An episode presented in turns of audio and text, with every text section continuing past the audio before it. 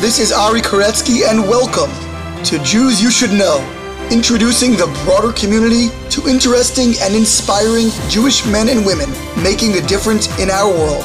Some are already famous, some not yet so, but each is a Jew you should know. We are here with retired Major General Meir Klifi-Amir, CEO and National Director of the FIDF. How are you, General? Hello, I am good. I am good, thank you. How are you? I'm wonderful. Now, there was a lot of words in that introduction and that title. I hope I got it accurate. yeah, yeah, you did great. Thank you so much. So, um, General, tell us a little bit. Obviously, those listening don't have to guess too hard that you're from uh, the Holy Land, from Eretz Israel, from Israel. And of course, so much of what you do and have done is bound up in tremendous love uh, for that place and, and tremendous service to the place. But tell us a little bit about where you're from uh, within Israel, where you grew up, what your early childhood was like. Okay, so uh, I born and raised in the last, I can say, 57 years in Israel. I was born in a place that's called Akko. It's a city, old city in in uh, in the north of Israel, uh, very close to the Lebanon border. Very nice city on the shore, famous with uh, Napoleon. When Napoleon arrived to Israel, he in the first time he was ended in Jaffa shore, and after that he moved to Akko, and from there he conquered uh, some of the places in Israel. So it's a it's city uh, with a famous sport, one of the oldest sports in all the area of the shore. Uh, if you take a look about Egypt, Israel, and Syria, so it's one of the oldest ports in the shore of this area. But uh, after that, I moved uh, to other places in Israel because my service, because my wife's service. Uh, she served in the IDF also 30 years. She's a brigadier general wow. also. So I believe that I cannot find, of course, in Israel, uh, another couple that are major general and uh, brigadier general. So because of that, we used to move many times according to our service in many places in Israel around the country. But in the last, uh, I can say, uh, 20 uh, years, I was I'm living in a place that's called Caesarea, Caesarea. Sure. A nice place in Israel, and there we raise our kids. And so since until we arrived for this mission of the FIDF uh, to United States. Now, Mike, I'm curious when you say your wife has such a high-ranking position. Uh, did you tell the army that you were only willing to marry a, another general, or was it that no, no. you wanted you had to become a general so she couldn't boss you around? no, no, it it was another story. Uh, I start my service in uh, in the paratrooper brigade uh, in '77. I served 33 years in my life, most of my life in uh, combat unit, special forces. Uh, in my last role, I was the security advisor to the two last prime minister in Israel, Ehud Olmert, and after that, when he, he was replaced by Benjamin Netanyahu. So I stay also to work with Benjamin Netanyahu. But when I was young in the paratrooper brigade, uh, I met my wife. It was very early uh, in our uh, service in the IDF. And, uh, you know, after that, we decided to marry. And since then, you know, everyone in his way was raised in the IDF, promoted from one position to other position. We didn't plan it ever not to stay uh, not here 30 years and my uh, myself 33 years. But uh, at the end of the day, we find ourselves that she is a brigadier general and I am a major general. And yes, it's become to be something that is very famous in Israel uh, because, as I said before, it's very unique. You cannot find couple with those kind of ranks. Uh, and everyone, uh, you know, developed his career in the IDF. we came from, I can say, families that are very Zionists and we get it from home, everyone, when he was a kid, in his home, in his family. And we grew like that all our lives because we believe that one of the most important things that someone can do, uh, of course, in Israel, uh, for the country is to protect our country because, as you know, we are living in a very tough neighborhood surrounding by many Arab countries. Uh, in the first, I can say, circle, and after that, in the second and third circle till, Iran, uh, thousands of miles away from Israel. And many of them, they have only one, I can say, vision, is how to destroy Israel, the only democratic country in the Middle East that contributes something not only for her people, but also for our all our uh, neighbors around us uh, and for the world. And we believe that we need uh, to protect our country because without a strong IDF, Israel cannot exist in this tough neighborhood. So we contribute our lives to serve our country uh, in the IDF. And you know, we have only one country as a Jewish homeland, and it is Israel, and we cannot lose it. So it was before us, it's still now after us, and I believe that it will still forever. Uh, that we have generation after generation of guardians, those young men and women that put their lives day by day to protect our country and by that to protect the Jewish people around the world. It's not only about our citizens in Israel. I believe that uh, at the time that we have our country, it means a lot for all the Jews around the world, not only for them, but mostly for them. And you know, we are very close to the Memorial Day of the Holocaust this week. Yom HaShoah, yeah. Uh, yes. And you know, I some of the time I ask myself, what what was the reasons that something like that happened? And what was, I can say, change from that time to today? So I can tell you that, in my opinion, it was three major, uh, I can say, uh, things that, because of them, uh, uh, you know, we had this kind of Holocaust. The first of them is anti-Semitic. Secondly, is apathic of the leaders in the world. And the third thing is that the Jewish people around the world doesn't have their guardians, their protectors. They cannot protect themselves. So, you know, we lose 30% of our nation. More than 6 million people, kids, old people, uh, others, was slaughtered uh, because only one reason that they were Jews and no one can protect them in those days. And ask myself, what was changed after 75 years from that time to today? And I can tell you that, in my opinion, only one thing was changed. And the fact, you know, you can take a look, anti Semitic we have today, apathic of the leaders in the world, you can see today Rwanda, Syria, I can name uh, South Sudan, many, many, many things that you can see people are murdered, slaughtered, and no one uh, is really involved or making any kind of decision to stop it. The only thing that was changed is that, thanks God, that we have today our country, our homeland, the state of Israel, and we have our protectors, the IDF.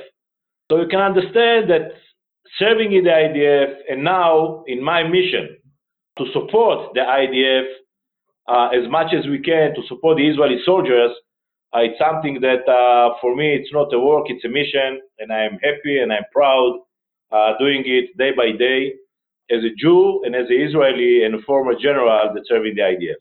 Uh, general, you mentioned that your parents were very Zionistic, uh, were, and you mentioned, of course, the Holocaust. Were, were, your parents survivors? When did they come to Israel? No, no.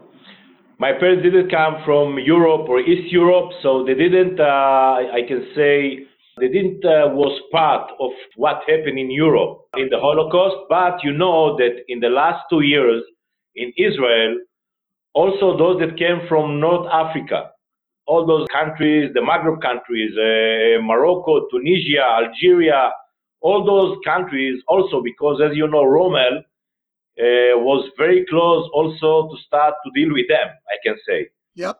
And they never recognized as, yes, and they never uh, was recognized as part of all the issue with the Holocaust. But in the last two years, they, they recognize also as part of the areas that the German came to start or to try to destroy all the or to kill all the Jews there. Uh, but they came from North Africa. My mother, she came in the early 50, 1950 to Israel with all her family from Morocco, and my father came from Tunisia. Uh, but all their lives, they dream. My father, my grandfather, he was a rabbi, and all the time they dreamed about coming to Israel, coming to Jerusalem. And the end of the day, they make it, and they really appreciate a lot what this country contribute to them. They came, they built some of the places in Israel. They was pioneers. And also my uh, wife family, uh, they came from all those areas, Egypt and Algeria. And my father-in-law, he was uh, one of the first, I can say, uh, special unit forces in Israel. He served with Arik Sharon in the unit that called 101. He was a lone soldier. Wow. He lived, all his family, they lived from Algeria to France, and he came alone uh, to serve in the IDF because he believed that if he need to serve something, he will not serve in the, uh, I can say, French army. He will serve in the Jewish army in Israel, and he came, and he was a big fighter also in the paratrooper uh, in Six-Day War. He was uh, wounded, and he is very Zionist, and all the family uh, like that. So as I said, we have very strong Zionist roots that we get those kind of things from them, and I hope that we are raising also our kids today in the same way, because it's not for only one generation. We need to keep it forever. That's true, and I know that there there is a bit of a an issue today in Israel that some people maybe complain that we're kind of in a post-Zionist uh, generation. A lot of kids don't feel that same pioneering spirit, that same sense of duty or of you know of need to to serve. Do you see that amongst the youth, or do you think that that's overblown?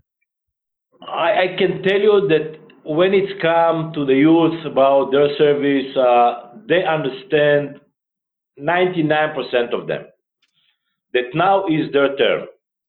They need to do what all the generation before them did, and now it's their time. And I can tell you that not like in all the places around this world, and of course, if I can compare it to United States, uh, when a kid is, uh, you know, in his high school and he's uh, finishing his high school, what he's thinking about is what college I will go to study.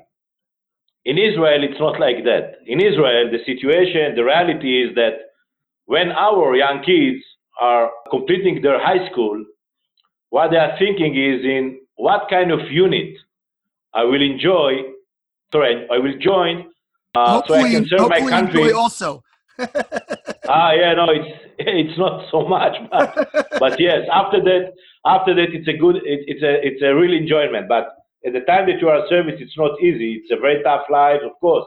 If you are serving in, in combat units, uh, but they are thinking what kind of unit they will join to contribute the best as they contribute to the country. And it's something that I can say that I don't see any changes with this kind of motivation and with this kind of understanding that it's really necessary.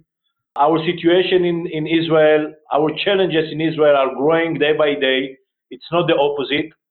Uh, we have many, many traits, and I said, as I said before, many challenges. And every one of those kids understand it because he lived it day by day.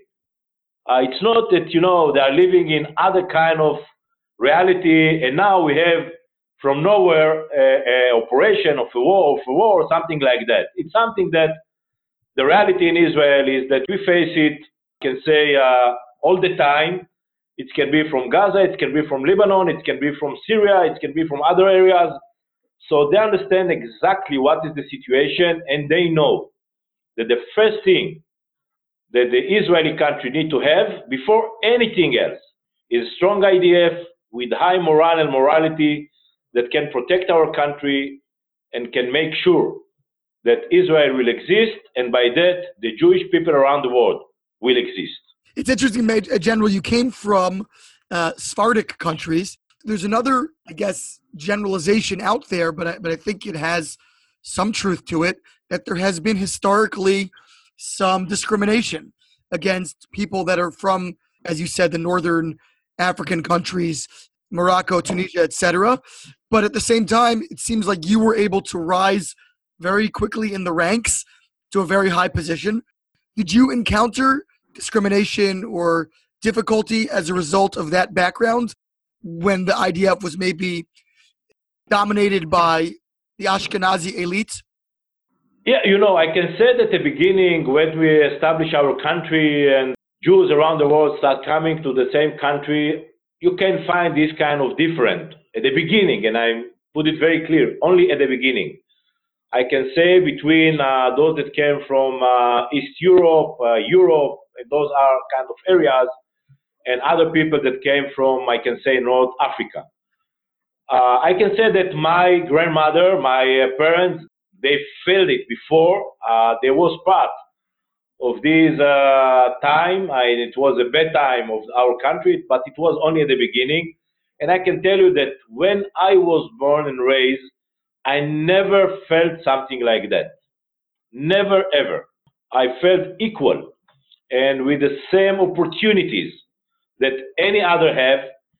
And because that I heard all those kind of stories from my uh, grandfather, grandmother, uh, my parents, what was at the beginning when they come to Israel, uh, there was like, I can say, third or fourth class in Israel or something like that. Because of that, I get a lot of motivation to prove that no one can make any changes between people, of course, not in our country, that open her gates to all the people and the Jews that coming from all over the world. Uh, as we are calling it in Hebrew, uh, like uh, Beta Futzot. You know, everyone come from all the areas around.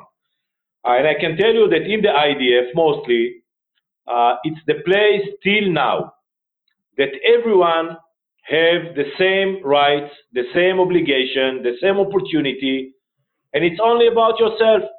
If you are improving yourself, your, if your skills are the right skills, you can do a lot. You can promote it. You can raise as a, from the soldiers to be after that an officer, an hiking officer, and it's something that I cannot say that now in those days uh, you can find those kind of things in Israel. Also, uh, and I'm saying it that I know that we have some of the people, uh, I can say, uh, in the political arena, they're trying to make it as an issue. But for me, as a one that uh, raised in Israel and lived in Israel in the last uh, 57 years, uh, at least the last three years that I'm here in the United States, I can tell you that I never saw something like that, and I've, I never felt something like that. Not me, not my kids.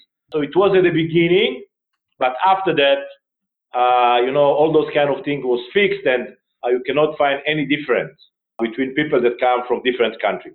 That's good to hear. So now, General, you obviously seem to find meaning in your service because you didn't just go for three years; you continued on. What was it that inspired you to want to continue to become really a career officer.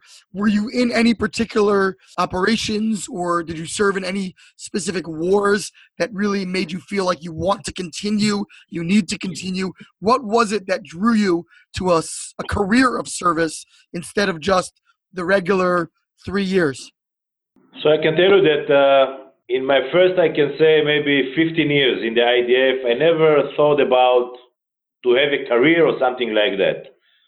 Uh, and it was like that also after that because, you know, it was like every time that I get another role in the IDF uh, in the first, I can say, 15, 16 years, it was in the paratrooper brigade. And after that, in many other kind of roles in different commands around the state of Israel, around the border. Uh, it was that you know I complete my uh, my uh, role, and after before I complete my role, my commanders came to me and they said to me, you know, we need you for another ta ta ta years, and so so I signed another two three years, and it was like that time after time, time after time, since I completed 33 years. Uh, and it was because I can say because some main things that because of that I find myself staying in the IDF. Also, if it's not an easy life as a, as a human being.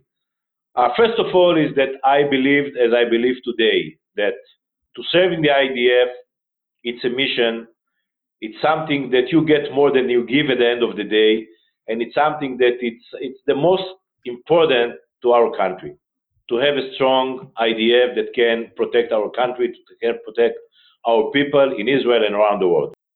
And it's something that all the time was in my head. Doesn't matter if it was in the first year and after that in the 20 years and after that 30 years. It, it all the time was, first of all, the thing that drive me, that I know that it's something that they need me, and if they need me, I'm there. As they ask me to continue and to get another role, if they want me, I will be there. Uh, and it was the same with my wife, so it's something that drives us all the time. Secondly, I knew that I'm serving in one of the best military in the world with the highest moral and values in the world. So for me, I don't have any kind of conflict about my service, what I'm doing, uh, if it's something that it's right to do or wrong to do or something like that. I know that we are doing what we are doing only because we don't have any other option. We need to fight.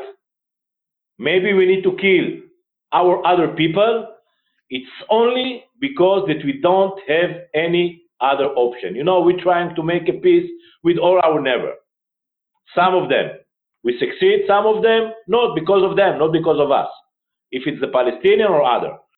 And you know, it was the time after the Yom Kippur or in 73, I don't know if you remember, but when Golda Meir talked to the Arab leaders, she said something like that. We can forgive you that you killed our kids. We cannot forgive you that you forced us to kill your kids. And it's something that can show you the values of our defense military. You know, we called ourselves the IDF, Tzal, Tzva Hagana, Israel, Israeli Defense Force. We defend ourselves. We are fighting only at the time that we don't have any other option.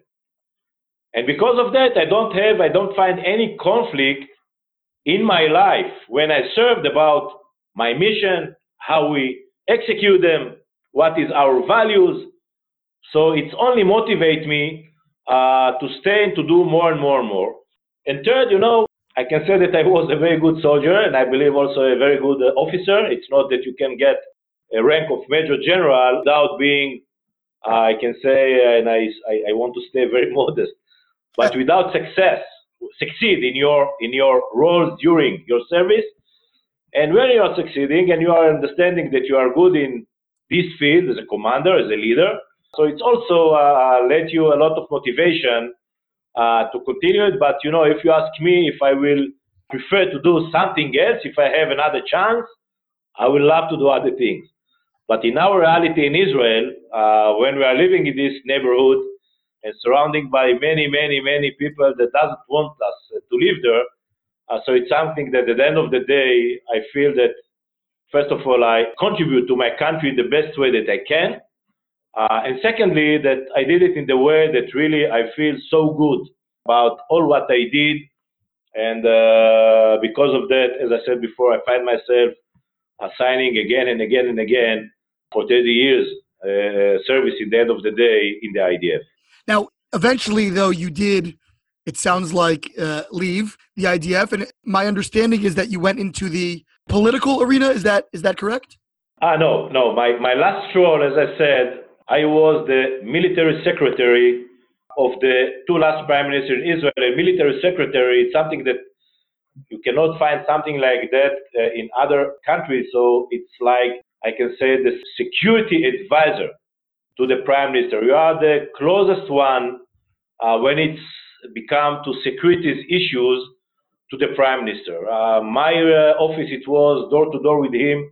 I was seeing him every day, sitting with him uh, in any meeting with leaders around the world. It can be in the time of uh, Olmert, uh, Mr. Bush, George Bush, the son. He was the, the president of United States and many other leaders. So every meeting with those leaders who are part of it, uh, and you are the closest one, I can say, to the prime minister when it's become to be about the security issues uh, in Israel. It's not only to deal with the military, it's to deal with the Mossad, like the what I can compare it to the CIA in the United States and the Shabak, the FBI uh, in the United States and in Israel, it's called Shabak.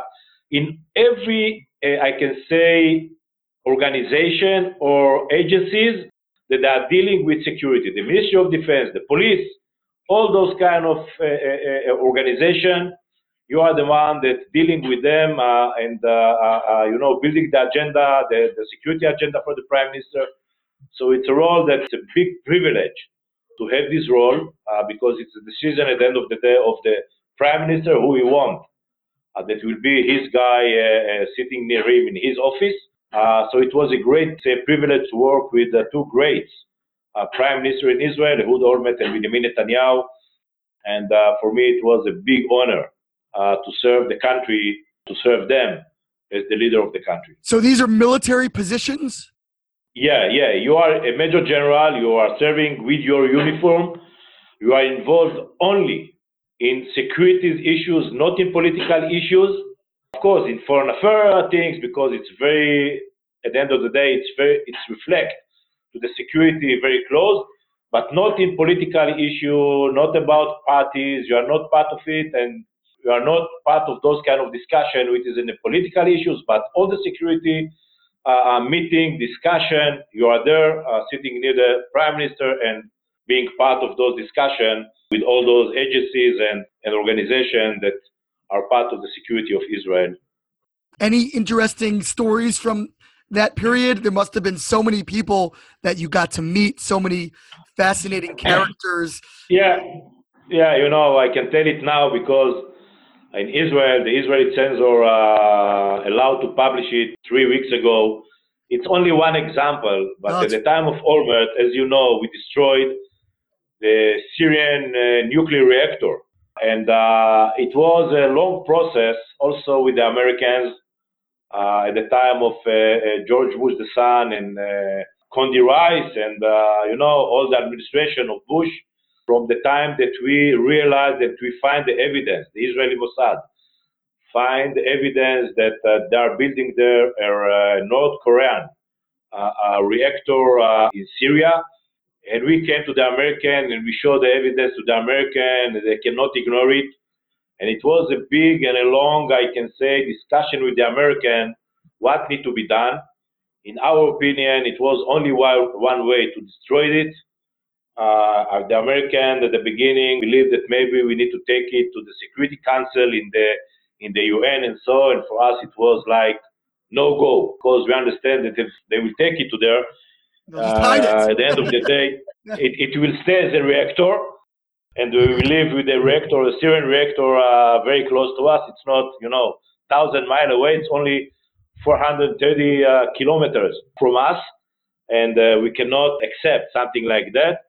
But at the end of the day, uh, because and thanks to the strong bonds between those two countries, uh, Israel and the great United States of America, and those strong relationship and I can say friendship uh, between the two leaders, Mr. George Bush and uh, Olmert, our prime minister. At the end of the day, uh, we decide to destroy it. I can say that we update the American. We don't get a permission from the American, and only when you have those kind of strong relationship between the leaders, it can be something like that. When Olmert called Bush and told him, "I decide to destroy it," and it was a silent of something like I can say, you know, 30 seconds. And Bush told him, but uh, you know, I didn't uh, give you the permission. And Olmert told him, Mr. President, I didn't call you to get your permission. I called you to update you as a friend.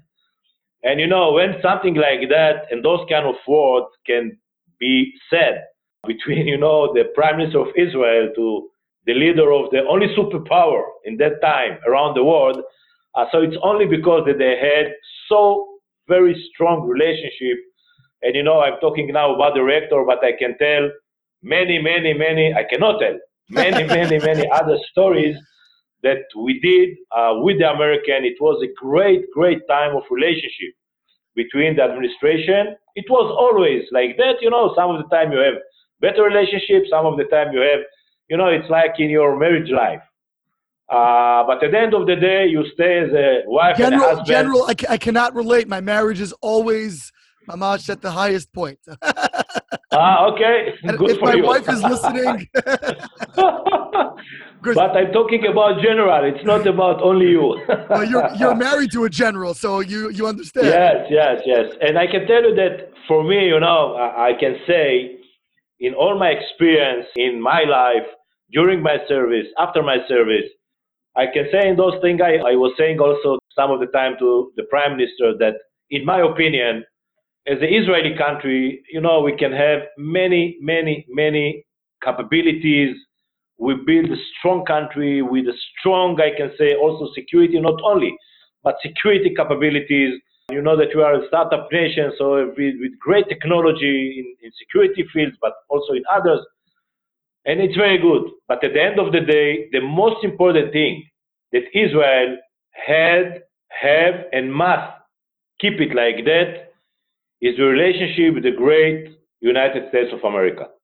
Uh, and because of that, I'm so happy to see uh, that also if you have tough times in this administration, other administration, at the end of the day, between our nation, between our people, the bonds, the love, the commitment between the countries, uh, it's something that it stay. Uh, take a look what is going now.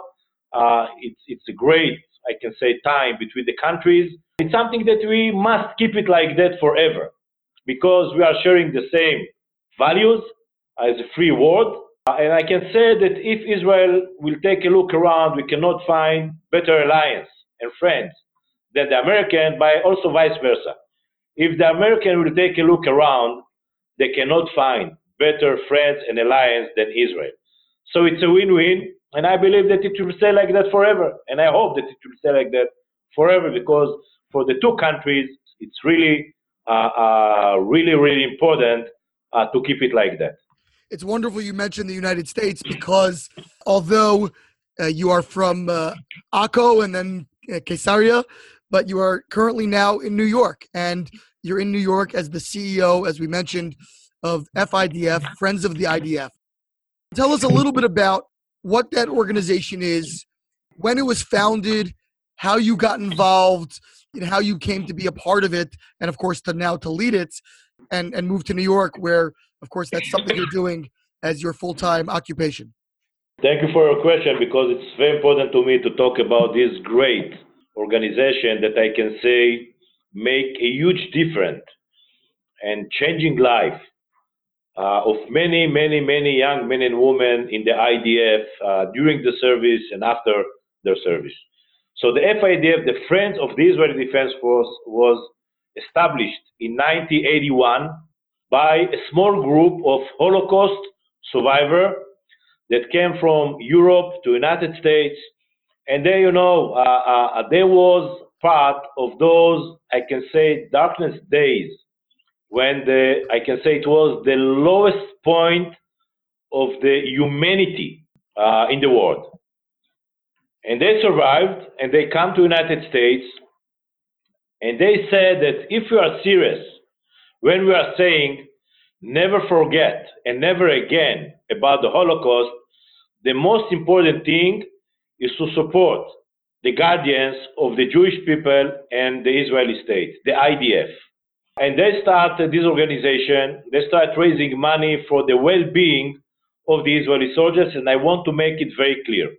The FIDF is a non-profit organization that raises money, and it's an American organization, non-profit, that raises money for the well-being of the IDF. And when I'm saying well-being, it's not to deal with any kind of equipment, ammunition, nothing with those things because we cannot. We are working according and under the law of the United States of America. So we are helping uh, the Israeli soldiers with many, many fields uh, that the Israeli government and then maybe the Ministry of Defense cannot have enough money, uh, you know, to support our soldiers in that way. And when I'm talking about well-being, it's first of all education. Uh, you know, in Israel, the service in the IDF is a mandatory service. Everyone when he is become to be uh, around 18 years old, he need to recruit and to serve uh, in the IDF. Uh, so you can find in many units people that are coming from different levels, I can say. Uh, in the Israeli society, some they coming from very wealthy families, some coming from broken families, and they are serving in the same condition, and you can find them serving in the same unit, side by side, in the same teams. And we want to let them feel, everyone, that he have all, I can say, the needs to stay and to serve in the IDF in the best condition that they can have. So we are taking care about the education. Uh, we have six programs that we are supporting the Israeli soldiers uh, with education. I can mention only two of them or three. For example, uh, we have a program that's called formal education. You know, we're a startup, startup nation, but around 20% of our kids, when they are recruiting to the army, to the military, they are without, without high school. You can mention it 20%. Wow. wow. I did not know that. Uh, and, we are start, and we are a startup nation. When I heard this number, I was in shock. And I have a meeting with my good friend, the chief of staff of the IDF, uh, Lieutenant uh, General Gadi Eisenkot. And I came to his office and I, I told him, Gadi, my friend, you can sleep well at night. And he said to me, What happened? Something happened with the Syrians that I that no one updated me about. I say, No, no, no. It's not about that. But do you know that 20% of our kids they are without high school? And he said, Yes, but what I can do? I, am the chief of staff. I'm not the minister of, I can say, education. And we decided in that meeting to open a program that called formal education that we allowed and give the opportunity to those soldiers. They didn't complete their high school to start doing it something like four months before the end of their service. And after that, they are continuing it for another four or five months after they are continuing their service. And they get their, I can say, matriculation, the, the, like the certificate, the, the when you are completing your high school, you get your certificate, diploma. your diploma, sorry, not certificate, diploma. So uh, we are doing around 1,000, 1,200 a year, and it's a great program that many of those soldiers are completing their high school and their matriculation diploma during uh, their service. And they're taking Bagrut? Uh, yes, yes, of course. It's completing the high school and Bagrut, the matriculation. Uh, the second program is what we call the impact program that was uh, uh, uh the founder are from Chicago. Uh, they founded this uh, program in 2002. And this program offered scholarship to combat soldiers and supporters of combat soldiers, scholarship for universities in Israel, that none of them, because his economic background, he cannot afford the tuition to go to universities. So they have all the potential, they can do it, but no one can pay for them uh, uh, for the for the tuition. So we send we are sending every year around 14 to 1500 of them to universities in Israel. Uh, it's a great, great, great program. It's for four years, $16,000 for four years. You can imagine here when I came, my uh, my young daughter she came with us before she recruited the army, and I sent her to a college. I paid only for one semester. One semester. Eighteen thousand. Eighteen thousand dollars in Israel for four years, and it's it can be in every university around the country. For four years, you are paying sixteen thousand dollars for all the studies, and also part of the money that they can also have something to live with. And I can tell you that till now we have around 11,000 students uh, uh, that go through this program. Uh, it's, it's not only that we change the lives of those kids because they have their diploma, they can find a strong, uh, a good work. In Israel, they can build strong families, but at the end of the day, we change also, also the, the society in Israel because at the end of the day, strong families build a strong society. Absolutely. So it's reflect from the soldier, from the student, till to all the society in Israel, and it's a great program. I can tell you that, for example, every one of them need to give back to the community 130 hours a year by volunteering in some of the organization in Israel, those that supporting Holocaust survivor, kids with needs, many, many things. So today we are supporting 17 organizations in Israel in this kind of program that every one of the students need to contribute back, to give back 130 years, uh, hours uh, a year. And I can tell you that since we start, uh, we start the program till now, we contribute to the Israeli society more than 5 million hours for those organizations as part of this program. So it's not only that the students get, they are also giving back to the society. And for us, it's part of the values that we try uh, to let them understand as citizens, young citizens in our country. And the rate of success in this program is 97%. 97%. And why? Because for them is the only one and only chance that they can change their lives. and they are not missing it.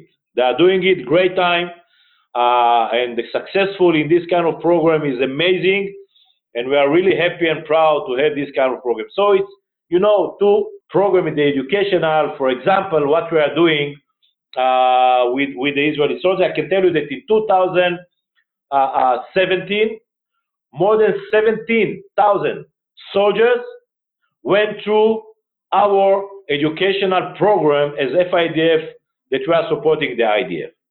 It's a huge number. How did you get involved? Other kind of how I get involved? You know, the last one uh, that was here before me, uh, he was also a general. Uh, his name is General Jerry Gershon. Uh, we served together uh, something like 25 years, uh, side by side, many years in the paratrooper brigade and after. And when he completed his term, he called me and he asked me to come to be his successor. You know, and uh, after five times that I say no, you can see that I'm here because the 20s become to, to support the IDF. I cannot say no, and they knew it. so they tried again and again and again since I say uh, yes.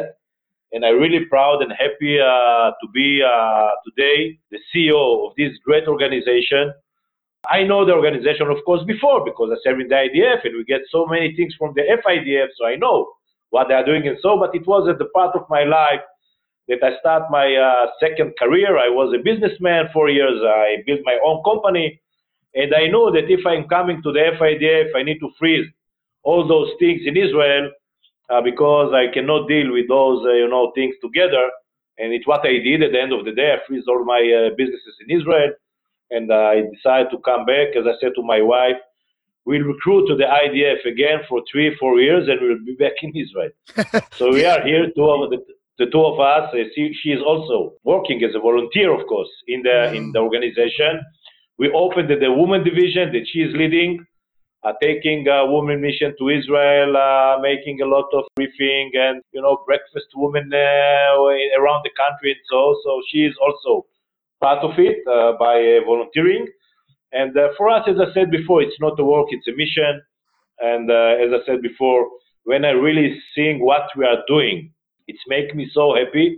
It's not an easy work. We have 23 chapters around this country. Uh, last year we raised uh, more than 128 million dollars for the IDF, and all the money goes to the IDF, uh, and we are very proud of it And yes, it's something that I said before. Uh, you know, we touch in very, I can say, uh, uh, with a full meaning, more than 80,000 soldiers in 2017 in the IDF. 80,000 soldiers. It's unbelievable. So it's something that every one of the soldiers know us. He know what he gets from us, and I can tell you that it's a win-win from the both of the sides. It's not only that the IDF get. Also, our supporters, our donors, the, the, the you know, Jews and non-Jews that are living here and supporting the IDF. Uh, for them, uh, it's also something that they get uh, a lot from it.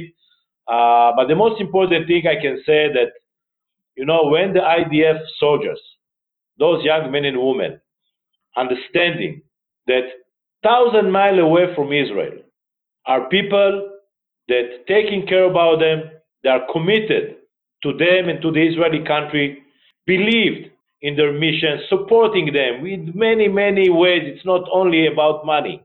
Uh, it's about many, many other things that happening because of those kind of relationship. So for them, it's a boost of morale. Uh, and you know that morale is something that is the most important thing that unit, soldier, or military uh, need to have. And uh, you know, when those uh, young uh, men and women working in their bases and sewing those kind of projects that you are building, you cannot find any base untouched about the project that you are building in those uh, places in Israel. If it's gyms, uh, clubs, synagogues, swimming pool, sports centers, name it. and then when they are walking there and seeing, you know, that this building was contributed by ta ta ta ta ta with the, the logo FIDF, the name of the of the donors. For them, it's not only uh, you know to use those kind of facilities to make their life more easy during the service, but it's also the understanding and the feeling that they get this kind of support from all over the world, but I can say mostly from United States of America. And those kind of relationships between our donors, Jews and non-Jews, and the IDF and the State of Israel, it's something that builds bridges, I can say, between the IDF, those communities, and of course, between those communities to the State of Israel. And when they are coming with us uh, to our mission to Israel, and just now in Wednesday, I'm going with another uh, mission of our supporters. It's, we call it From Holocaust to Independence. It's the biggest mission ever that we sent to Israel and to Poland. Uh, we have around 150 participants that coming with us from United States. We are flying to Poland, to uh, Krakow, to visit in those terrible places, uh, in Auschwitz, in Birkenau, uh, walking in the same places that our people you know, walk in the in in, in those kind of camps. I cannot also I, I don't know how to call them. Uh, when millions of them was slaughtered there. Uh, and after that, after three, four days in Poland, we are flying to Israel for the Memorial Day and for the Independence Day. And I can tell you that those kind of missions are changing life missions. And what happened is that after the people coming with us and making all this journey uh, with us, they become to be the best advocate of the IDF and the best ambassadors of the state of Israel. And it's something that, uh, as I said before, uh, it's, it's many other meanings instead of raising money. It's, it's something that it's bigger than that, and it's contribute uh, for the two of the sides many, many values, and it's a win-win, a big win-win situation, if I can call it, uh, I can call it like that. For example, I can tell you another kind of program that you are supporting, and it's something that I want to raise it because it's so important and for me it's so unique. You know that in Israel, in the IDF, around the clock, we have 3,500 soldiers that called, we call them lone soldiers. They are soldiers that coming from 60 different countries to serve in the IDF. Young men and women that in this age of 18, 19, 20, we have also around 25, they are deciding to leave all what they have their home, their parents, families, friends, and they are living and they are coming to protect the state of Israel as part of the IDF.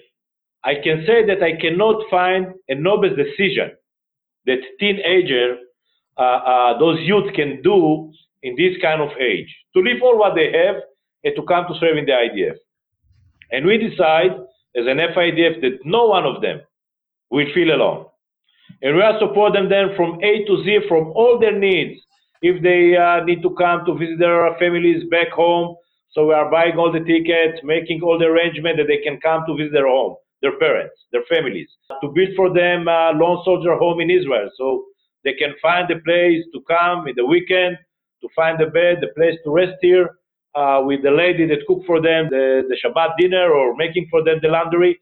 So we're taking care about them one by one, so no one of them will never ever feel alone because they contribute so much. And you know, you're a rabbi, and I want to say something about it. You know what it remind me, uh, the lone soldier? It remind me what it's called Parashat Lech Lecha. You know, when the voice of God asked for Abraham, leave your לך לך מארצך וממולדתך ומבית אביך אל הארץ אשר אראך. Leave your homeland, your family home, everything to the land that I will show you. And for me, what those young men and women are doing as lone soldiers is the same. But it's not only thanks to the voice of God, it's part of it. But it's mostly because the voice of their hearts.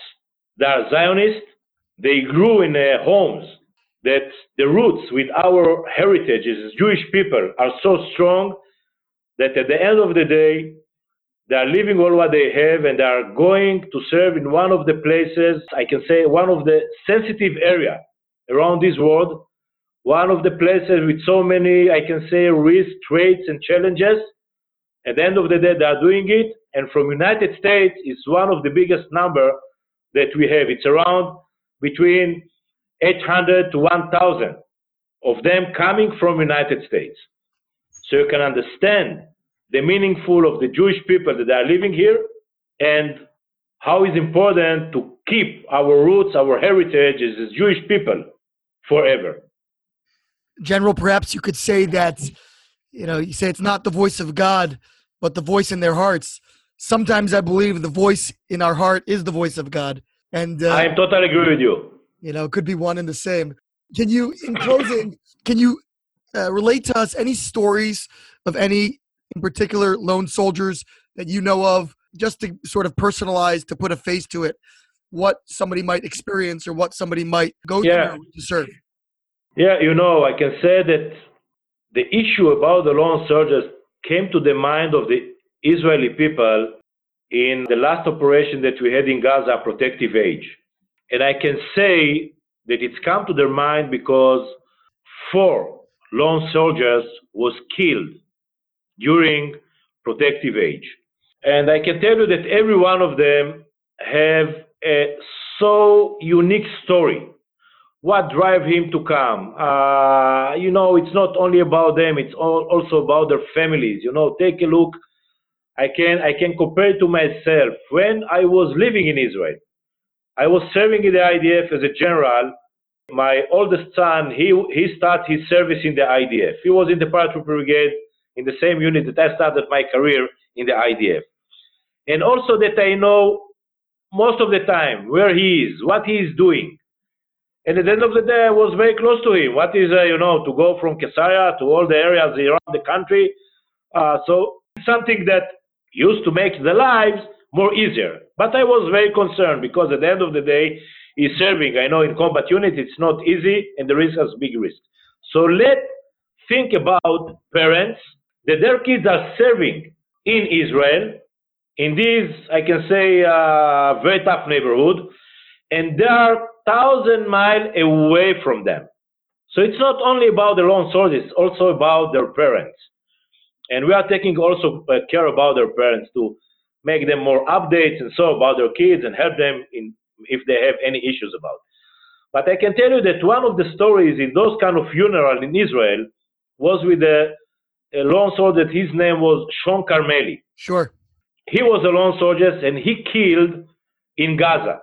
He was in the Golani uh, uh, brigade, and uh, he was he he like a team, a, a, soccer team in Israel that called Maccabi Haifa, one of the best soccer team in Israel, and one of the players in the soccer team know him.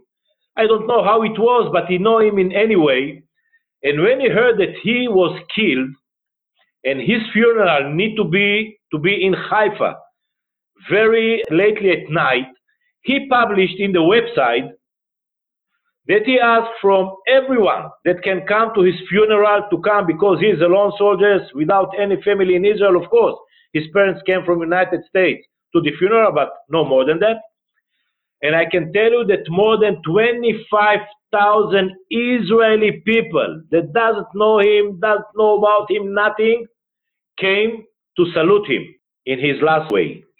And it can tell you the story about the understanding of the Israeli people, what those young kids are contributing to our country. Because, you know, we are saying that our kids, they are living in Israel, it's a, you know, mandatory service, as I said before.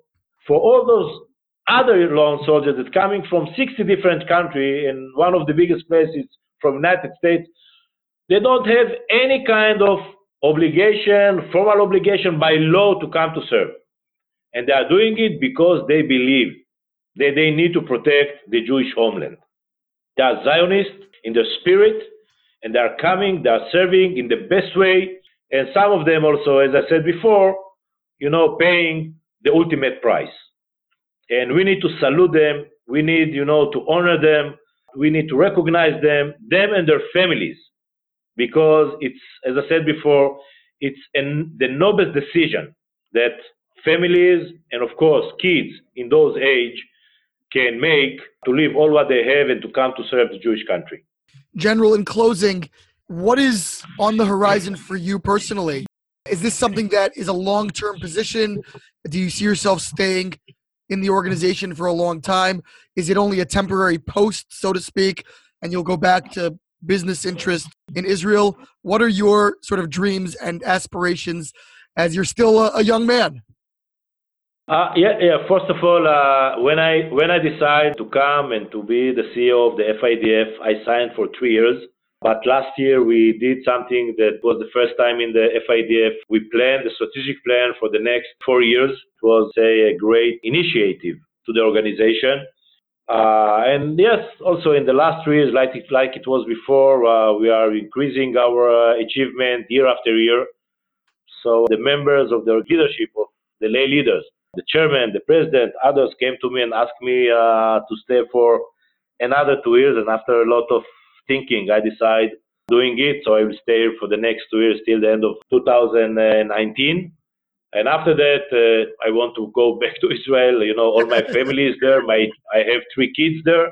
Uh, my uh, my granddaughter, uh, she's six months. She's there. Wow, beautiful. Uh, all my family is there. At the end of the day, you know, I love United States. I love what I'm doing, but my country, my place is Israel, and I miss Israel a lot. Uh, you know, I believe that I can contribute uh, more, not more, but I can contribute in other fields, also uh, for my country in Israel. Uh, and I believe that also to be here five, six years, it's a, good term that I'm living here. Things that other can take it and take it for the next level. Everyone in his term.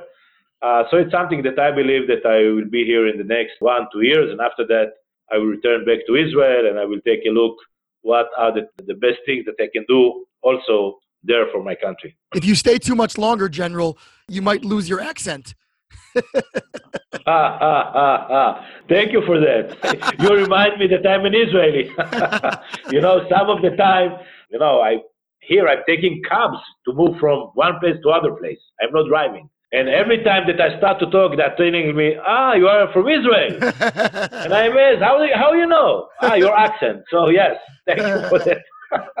Well, finally, General, yeah. you know, I know that you're far from home, and Libcha Mizrach, you, you you want to back. Have you found the good shawarma in New York? Ah, yes, I find uh, Dr. Shawarma. It's a good place. But let me, if I can, close uh, with some word about Please. the time that we are living now in and you know that we are celebrating this year 70 years of our independence. When I taking a look about Israel, for me, is a miracle. To live in this kind of place, surrounding for tens of millions of Arabs, uh, Muslims, some of them are nice people, some of them are very radicals. And during those kind of conditions, in the last 70 years, all the wars, operation, all what we had in Israel in the last 70 years to build this kind of country with those kind of achievements. Uh, it's something that I can say that I cannot compare to any kind of stories of nation in the history. And I can say that we need to keep it like that. We have only one country, only one homeland. The Jewish state is Israel. And we must keep it like that. And we must be sure that we are doing better year after year, and we are contributing to the civilization, not only to our people, in all the fields. If it's about health, if it's about uh, agriculture, it's about name it.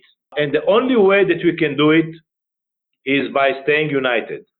As a Jewish people, as a free people in this world, uh, with America, with the Europe countries, the democratic countries, the, what I call the free world, and only if we'll keep it like that, staying together side by side with strong bonds, I can say that we can face all the challenges that now it's not only about Israel. It's about the free people against the other side of the world. And uh, it's something that we need to understand it.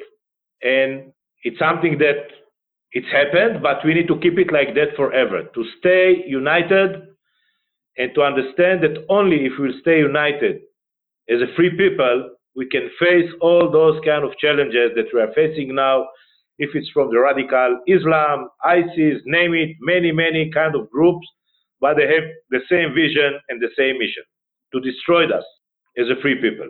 So I hope and I wish to all of us that at the end of the day, we'll stay contributing each to other and, uh, you know, facing all those kind of challenges, staying so strong as a free people uh, in this world. Amen. And all I can say is thank you for your many decades of service in the military and now at the forefront of a movement that is supporting so many thousands of people who in turn can protect our holy and sacred land.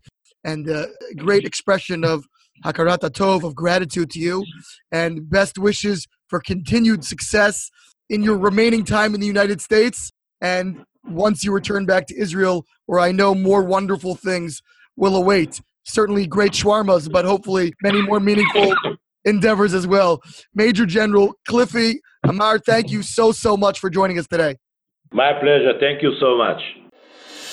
This has been Ari Koretzky on Jews You Should Know. Please visit us at JewsYouShouldKnow.com and subscribe at iTunes, Stitcher, or wherever you consume podcasts. Find us on social media at Jews You Should Know. If you'd like to become a supporter of this podcast, we would greatly appreciate that, and you can do so by visiting patreon.com. That's P-A-T-R-E-O-N dot com slash Jews You Should Know. Finally, if you have enjoyed this podcast, please leave us a review so that we can continue to grow and introduce many more people to Jews you should know.